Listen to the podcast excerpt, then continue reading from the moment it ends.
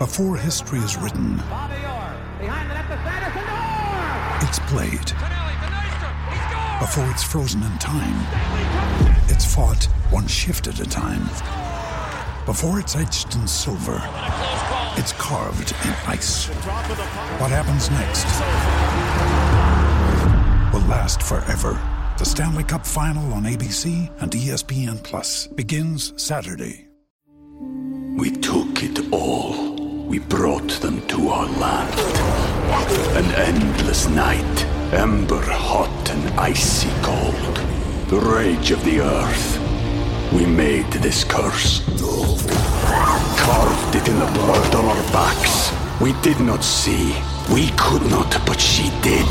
And in the end, What will I become? Senua's Saga. Hellblade 2. Play it now with Game Pass. It's time for today's Lucky Land horoscope with Victoria Cash. Life's gotten mundane, so shake up the daily routine and be adventurous with a trip to Lucky Land. You know what they say your chance to win starts with a spin.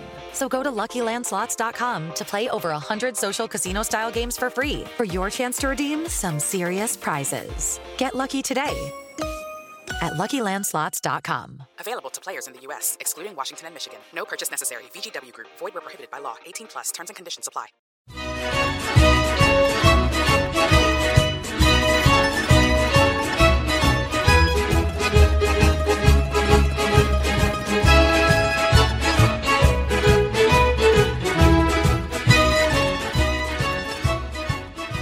Hello and welcome to another edition of the Forza Napoli Calcio podcast. This is a podcast all about Napoli, of course, but you don't have to be a Napoli fan to enjoy it.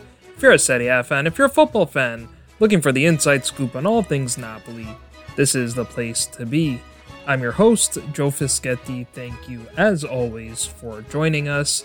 I have three parts for you today. In parts one and two, we're going to review our latest Primavera matches. The first was against Fiorentina midweek, and the second was against Milan at the weekend. And then in part three, we'll review our latest Femminile match, which was also against Milan. So let's begin with the Primavera. Like I said, we played midweek against Fiorentina. This was actually a makeup game from match day 14. That was the final round before the COVID break, and this was one of the three matches that was postponed due to COVID. The other two matches were Roma Genoa and Bologna Milan. Both of those matches were played on February 9th, but ours was not. If I had to guess why, I'd say we didn't play on the 9th because Ambrosino, Vergara, and D'Agostino were all called up to play in Italy's U19 friendly against Turkey. Now, I could be wrong about that because Milan and Roma both had players involved in that match as well, but in any event, our match was postponed for a few additional weeks. Fiorentina came into this match sitting sixth in the table, which is the final playoff spot. Fiorentina have had an up and down season. They started the campaign with a draw and two losses. Then they won five straight matches. Since then, they haven't been able to string together more than two wins, and even that they had only done once. But if you look at their schedule a bit closer, Fiorentina's real struggles have come against clubs at the top of the table. They had lost three of their previous eight matches, but those three losses were against Sampdoria, Juventus, and Sassuolo, who are all at or near the top of the table. Otherwise, they had four wins and a draw, including a win over top of the table Roma. The one draw was against a Cagliari side who have shot up to the top of the table as well. Fiorentina were missing two players for this match. Left back Michael Kayode was suspended after picking up two yellows in Fiorentina's 3 0 loss to Sassuolo. Meanwhile, center back Filippo Frison was not available as he was called up to the senior team for Fiorentina's Coppa Italia match against Juventus. For Napoli, Frustalupi was missing only two players. Gennaro Iaccarino continues to recover from his knee injury, while Daniel Hysaj was suspended for yellow card accumulation. So with that, let's get to the starting lineups. Fiorentina lined up in a 4-2-3-1 with Ivan Andonov in goal. Lorenzo Romani and Dimo Krastev started at center back. Favasuli played at left back and Gentile played at right back. Giovanni Corradini and Alessandro Bianco started in the double pivot. Luis Munteanu started on the left wing and Ciro Capasso started on the right wing. Vittorio Agostinelli played in the number 10 and Elian Toci started at striker. For Napoli, Frustalupi made two changes to the squad that he fielded against Juventus. He lined up in his usual 3 4 2 1 formation with Hubert Idasiak in goal. Frustalupi made one change to the back three. He started Moussa Mane over Daniel Hysaj at right center back. Davide Costanzo played at left center back, and Benedetto Barba started in the center. Alessandro Spavone and Coli Saco started in the center of the midfield, with Enrico Giannini on the left and Matteo Marchisano on the right. Giuseppe Ambrosino started at striker, so Antonio Cioffi dropped to play with Giuseppe D'Agostino as the two trequartisti, and that relegated Antonio Vergara to the bench. So those were the starting lineups. Next, let's get to the match.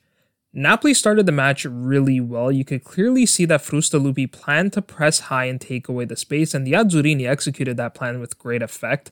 We forced Fiorentina to make mistakes, and we won a lot of throw ins in the final third. When Fiorentina had goal kicks, our front three stayed high, forcing the Viola to go long. Then Costanzo would step up at midfield, and he won quite a few aerial duels, which kept the ball in the Fiorentina half.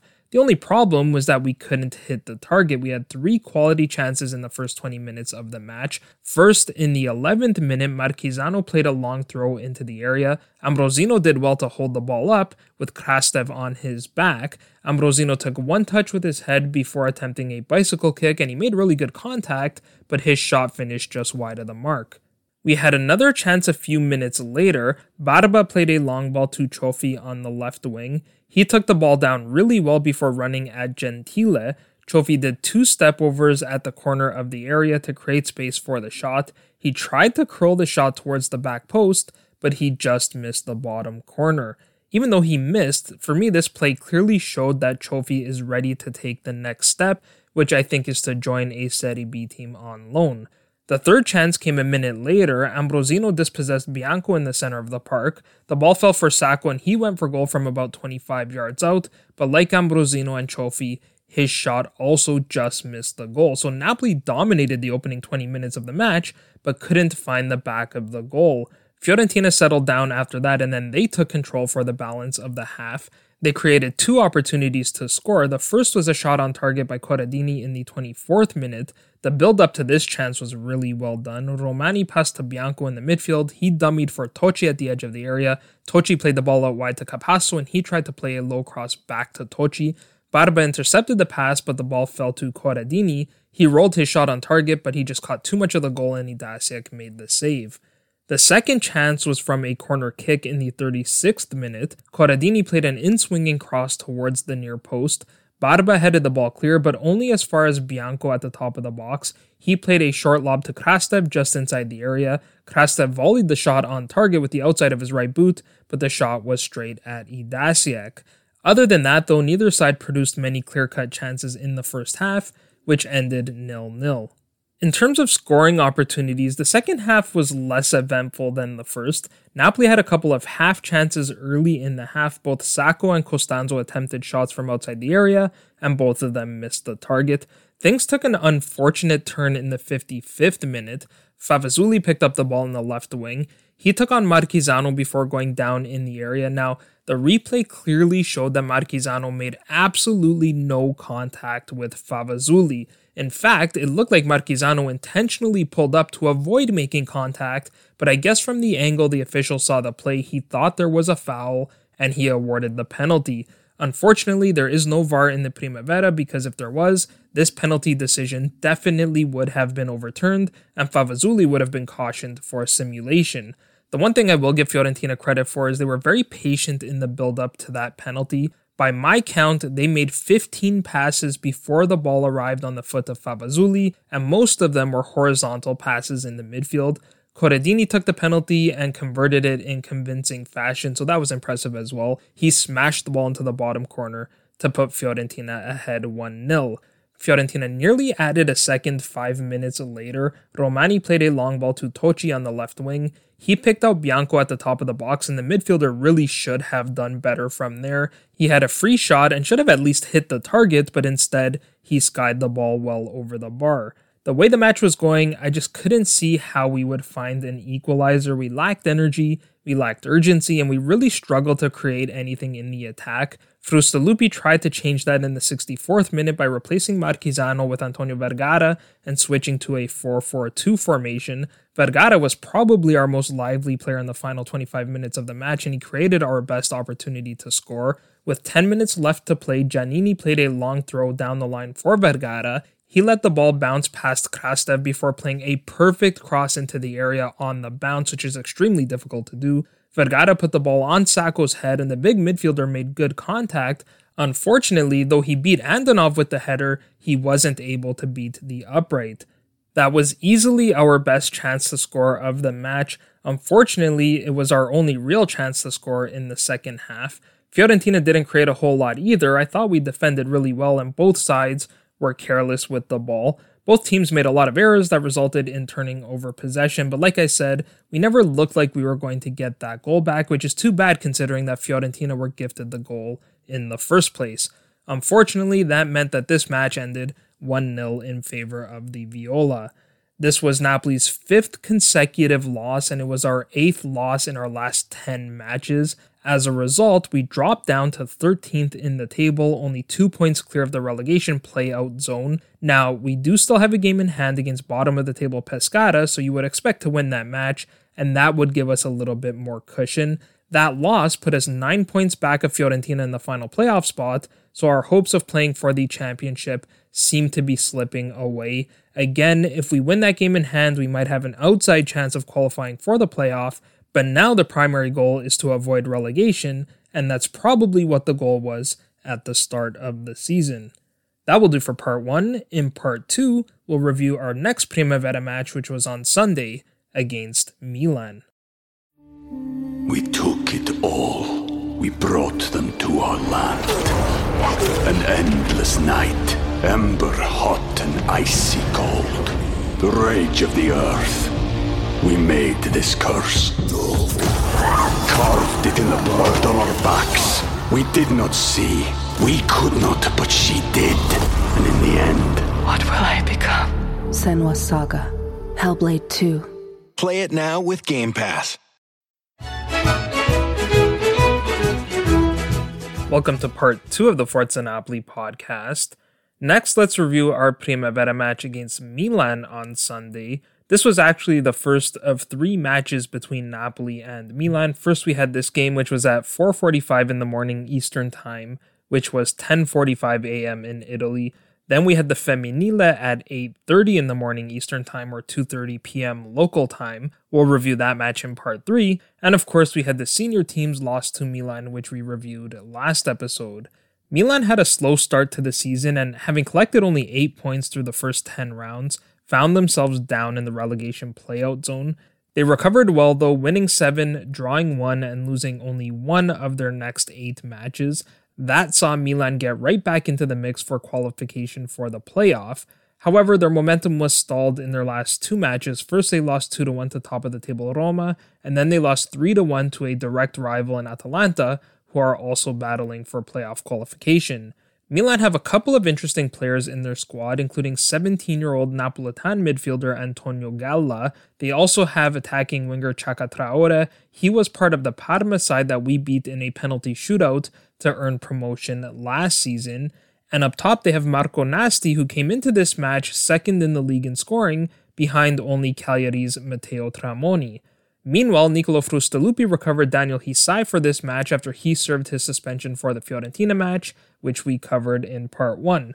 So, with that, let's get to the starting lineups. For Milan, Federico Giunti lined up in a 4 3 3 formation with Fotis Pseftis in goal. Marco Bozizio and Lucas Stanga played at center back. Andrea Bozzolan started at left back and Andre Coubis started at right back. Victor Eletu played as the regista behind Antonio Gala and Filippo Tolomello. Andrea Capone started on the left wing, Chaka Traore started on the right wing, and Marco Nasti played at striker. For Napoli, Nicolo Frustalupi made two changes to the squad that he fielded against Fiorentina. He lined up in his usual 3 4 2 1 formation with Hubert Idasiak in goal. Daniel Hysaj returned to the starting 11 to start over Musa Mane. He played in the back three with Benedetto Barba and Davide Costanzo.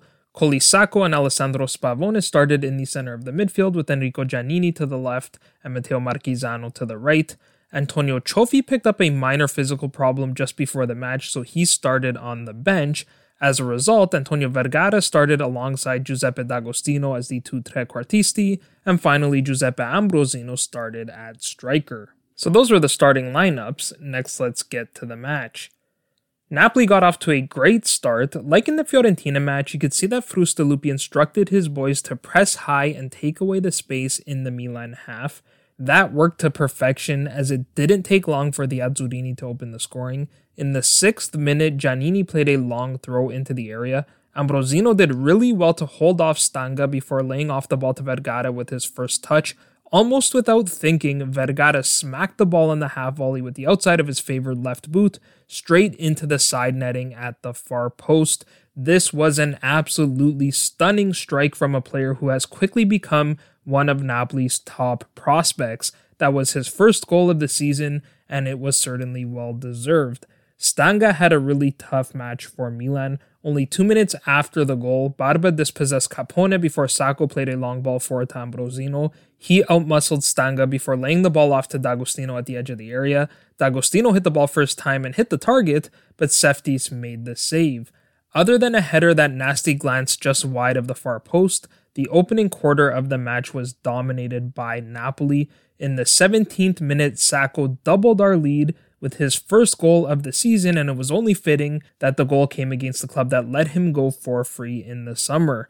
This goal ended a sequence of play where Napoli were all over Milan and we seemed to be winning every second ball. Saco played the ball out wide to Marchisano and he played a low cross back to Saco in the area. He received the ball with his back to goal, used his big frame to shield the ball, and then turned and fired. The shot was blocked by Stanga, but with his length, Saco was first to the rebound and he fired it past Pseftis to double Napoli's lead, and Saco made sure to silence his critics as he celebrated his first goal. Milan had an excellent opportunity to pull one back about midway through the first half. Capone, who I thought was Milan's best player in this match, dribbled past D'Agostino and Marchisano on the left wing before playing a low pass into the area. Somehow the ball rolled through to Traore, who had a free shot at goal. All he had to do was pick a corner, but instead he shot straight into the gloves of Idasiak. That proved to be a costly miss because only four minutes later, Napoli added a third, and once again, Stanga was the victim on this goal. Giannini played a long ball over the top, and Stanga made the mistake of letting the ball bounce. That allowed Ambrosino to nip in with a little header to his right. Ambrosino spotted Pseftis off his line and calmly lobbed the ball over the keeper to put Napoli up 3 0 only half an hour into the match. That was his 11th goal of the season to go along with four assists. You could see that Milan were frustrated after falling so far behind so early in the match. In the 32nd minute, Stanga was cautioned for a foul on Ambrosino, and then he nearly got himself sent off on a couple of occasions. In the 34th minute, he made a very risky slide tackle on Ambrosino, but despite Ambrosino going to ground, the official ruled it to be a clean tackle and only awarded a throw in. Then a minute later, Stanga jumped on the back of Vergara to win a header. Again, Napoli were only awarded a throw in, but the official had a word with Stanga after that play, presumably to tell him to calm down. Tempers flared up again in the 38th minute. First, Eletu shoved Spavone to the ground. Then, after the whistle, Nasti tackled D'Agostino, so that drew a crowd in the middle of the park. Nasti was cautioned for his involvement in that little scrum, but play resumed and eventually everyone seemed to calm down after that. Other than a half chance for Tolomello, Milan didn't have any legitimate opportunities to score until about a minute before the break. Nasti did really well to prevent the long ball from going out to touch on the left wing. Then he ran straight at his side before attempting to curl the ball towards the far post. However, he caught too much of the goal, and Idasiak made a relatively easy catch. So Napoli went into the break up 3 0. With such a wide margin, it seemed like Frustalupi instructed the team to protect the lead, and they did a great job of that in the second half. Milan applied the pressure right from the start of the second half, but Napoli defended really well. Saco sat in front of the center backs and ate up any balls played into the area. He also blocked some shots with that big frame of his. This was easily one of Saco's strongest performances of the season. One area where Milan seemed to be having success was on the left wing. Capone did a great job of driving towards the byline and cutting the ball back into the area, but there always seemed to be a Napoli shirt there to clear the danger. Milan won their share of corner kicks in the second half, but they didn't do a whole lot with them. The closest they came was in the 55th minute. Bozizio won the header from the corner, but it finished wide of the mark. Meanwhile, Napoli wisely waited for their moments to strike, and we certainly had our chances to add a fourth goal. In the 49th minute, Vergara kept the ball in play and then dribbled through about four Milan players before running into substitute Clinton Ciala in the area. Vergara went to ground, and had Napoli not been up by three, I think we might have been awarded a penalty for obstruction there, but the official let them play. Ambrosino picked up the loose ball and then he went to ground, but the official determined that there was no contact, so not only did he not award the penalty, he also cautioned the young striker for simulation. Then in the 58th minute, Vergara won a free kick about 25 yards from goal. Curiously, that foul by Ciala was almost identical to the one that was not given as a penalty, though substitute Gabriele Alessi also put his hand on Vergara's back on that play, so perhaps the foul was called on Alessi. Ambrosino went direct for a goal on the free kick and just missed the top corner. Finally, in the 83rd minute, D'Agostino picked up the ball inside the Napoli half and made an incredible Maradona style run. He dribbled past four players, including Tolomello, Bosizio, and Ciala, to get 1v1 with the keeper. Unfortunately, unlike Maradona, he wasn't able to finish the play. Pseftis was quick off his line to make the save, which was unfortunate because it's been a tough year for D'Agostino. I don't know if it's the stiffer competition between Primavera Uno and Primavera Due, or perhaps the change in manager and formation, but D'Agostino's productivity has definitely declined this season.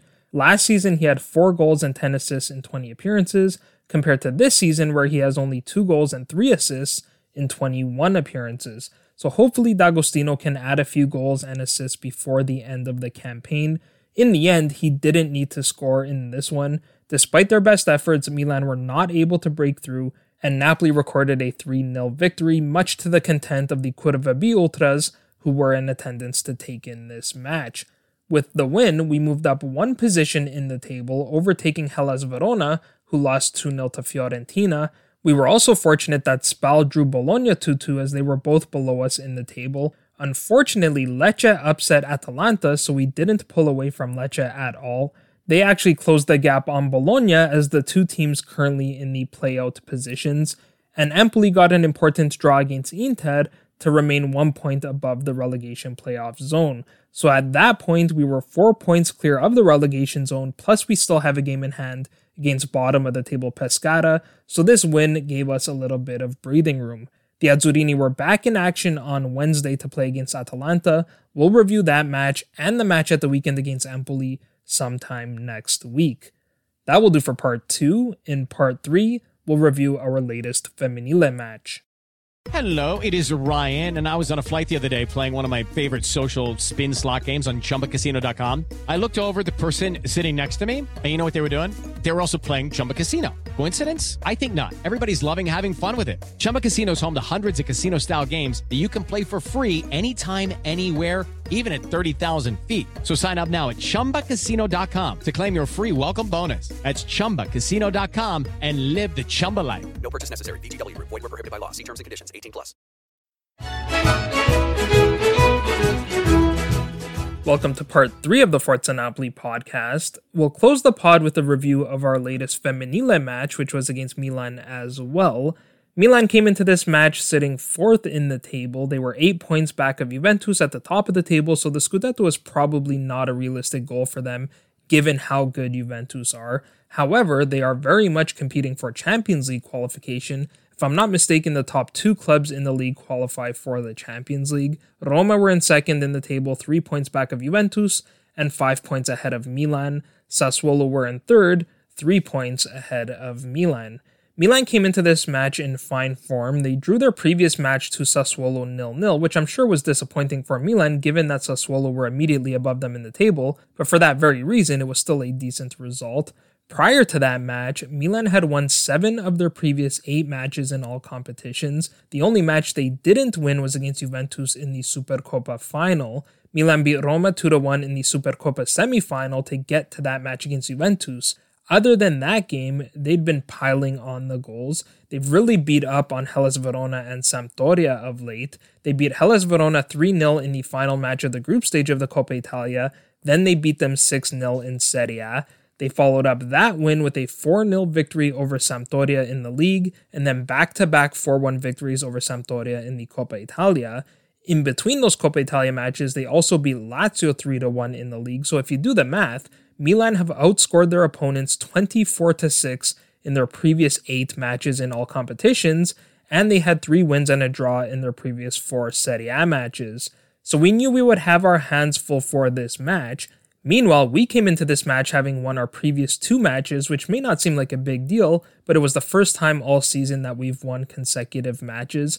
Giulia Domenichetti and Roberto Castorina were missing three players for this match. Both Evi Popadinova and Depi Chatzinicolaou continued to recover from their respective knee surgeries, while Eleonora Goldoni was surprisingly ruled out for this match as well. Three Primavera players were called up to fill in the gaps midfielders Carmina Botta and Mattea Gallo, and forward Marica Caputo. So, with that, let's get to the starting lineups.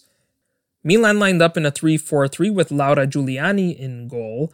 Laura Fusetti, Laura Agard, and ex Napoli player Gudny Arnadottir lined up as the back three. Greta Adami and Christy Grimshaw started in the center of the midfield with Linda Cimini on the left and Sara Trigge on the right. Valentina Bergamaschi started on the left wing, Lindsay Thomas started on the right wing, and Miriam Longo started at striker. For Napoli, Domenichetti and Castorina made a number of changes to the squad that they fielded against Hellas Verona. They switched to a 3 5 2 formation with Rachele Baldi starting again in goal. With the change in formation, the personnel for this match was quite different to that of the Hellas Verona match. Maria Wona and Heden Corrado returned to the starting 11. They played in the back three with Lana Golob. Sara Tui dropped to play in the center of the midfield with Claudia Mauri to her left and Sofia Colombo to her right. This was Mauri's first match against her former club. Seria Bramson and Kaja Eržen moved up to play at left and right wingback respectively. Eržen wore the captain's armband for this one, which was nice to see. I think she definitely deserves that. Finally, Sole Jaimes and Romina Pina played as the two strikers. So those were the starting lineups. Next, let's get to the match. This match really could not have started any worse, with Thomas putting Milan ahead not even two minutes into the match. The play started with a throw in by Cimini down the line to Adami, who flicked it onto Bergamaschi. She played the through ball into space, and Thomas turned on the afterburners. Thomas outpaced Awona, who's also pretty quick, to the ball and passed it into the bottom corner to give Milan the very early lead. Credit to our ladies, though, they responded well and should have equalized in the eighth minute Eržen made a fantastic tackle on Fusetti just inside the Napoli half.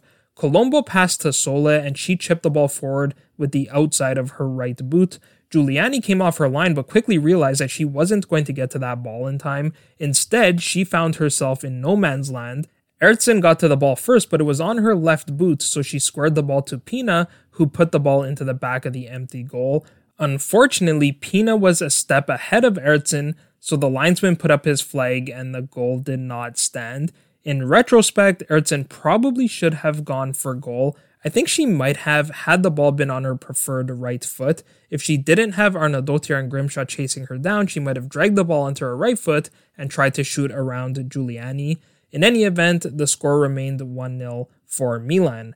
After that, the match settled down and neither side created many opportunities to score. Milan came close from a corner kick in the 28th minute. Fusetti played an in swinging corner to the second post where Cimini was left unmarked. All she had to do was hit the target, albeit from a tight angle, but Cimini got under the ball and it finished well off target. Milan came close again in the 38th minute from a free kick. Cimini played an in swinging cross into the area from the left side of the midfield. Thomas won the header and directed the ball towards the top corner, but Baldi was well positioned to make the save. There would have been quite the controversy had that ball gone in because I thought that free kick was rather dubious. The officials seemed to think that Corrado handled the ball. In fact, he must have thought she handled the ball intentionally because he cautioned Corrado for the foul. However, the replay showed quite clearly that the ball came off her chest and didn't hit her hand at all. Other than the goal, it was a fairly even half Really, the difference was Napoli's poor decision making. I mentioned Eržen passing to Pina shortly after the Milan goal. In the 43rd minute, Mauri pressed Adami to rush her pass. Colombo intercepted the pass with her header to Sole. She had Pina wide open in the middle of the park, and had she played the pass, we almost certainly would have scored. Instead, Sole tried to shoot from about 40 yards out and did not come anywhere near the goal. That was the final chance for either side in the first half, so Milan went into the break up a goal to nil. The opening 15 minutes of the second half was fairly uneventful, and then we got a flurry of chances. First, in the 59th minute, Longo dribbled past the one on the right side of the area, but Baldi stopped her shot, which was bending towards the bottom corner at the far post. Baldi made another save about 10 minutes later. Tchimini went direct for a goal on a free kick from about 25 yards out. The shot was straight at Baldi, and though she bobbled the catch, she recovered quickly and grabbed the loose ball before any Milan players could get there. Baldi was fantastic once again in this match. Since she joined Napoli, she has showed time and time again just how good she is in the air. It seemed like every time Milan put the ball into the area, Baldi was the first to get to it, and she has such great hands that whenever she goes up to get the ball, she almost always comes down with it safely. Napoli came close to equalizing on a couple of occasions. Both Sole and Eriksen watched as their shots hit the outside of the goal. For a second, everyone thought Eriksen's found the back of the goal, but it was a bit of an optical illusion with the shot being taken from the far side of the pitch. Milan should have doubled their lead in the 78th minute. Fifi played a ball over the top to Bergamaschi and she was clear on goal. She had only Baldi to beat, and all she had to do was pick a corner, but instead she tried to chip the keeper and shot straight at Baldi.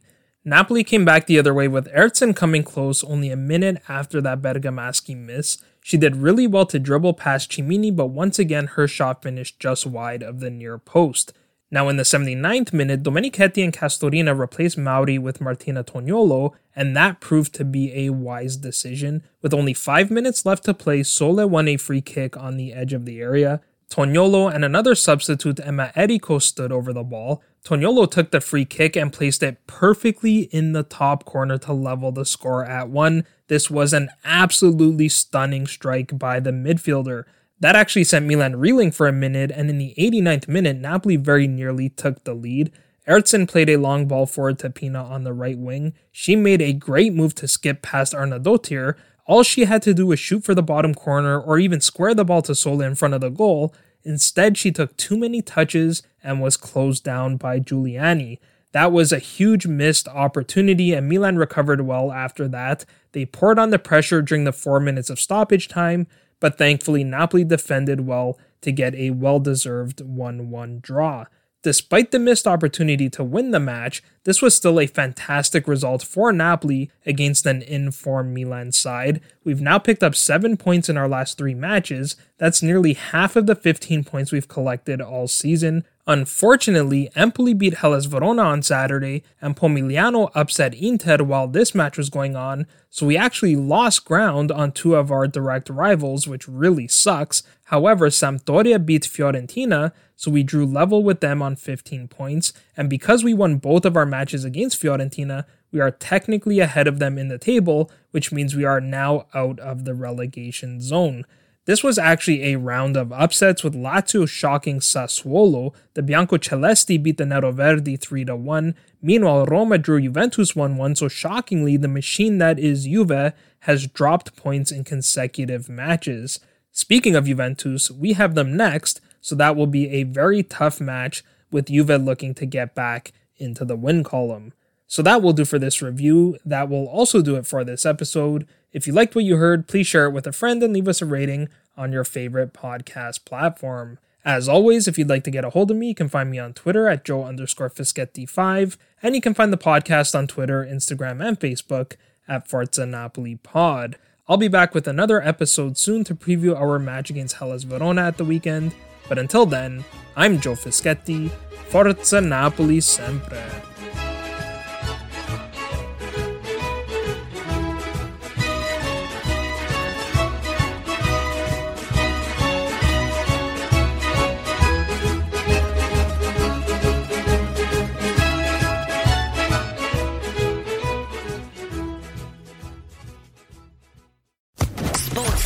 Podcast Network. Step into the world of power, loyalty, and luck. I'm going to make him an offer he can't refuse. With family, cannolis, and spins mean everything. Now, you want to get mixed up in the family business. Introducing The Godfather at Chumbacasino.com. Test your luck in the shadowy world of The Godfather slot. Someday. I will call upon you to do a service for me. Play the Godfather. Now at Chumbacasino.com. Welcome to the family. No purchase necessary. VGW Group. Void where prohibited by law. 18 plus. Terms and conditions apply.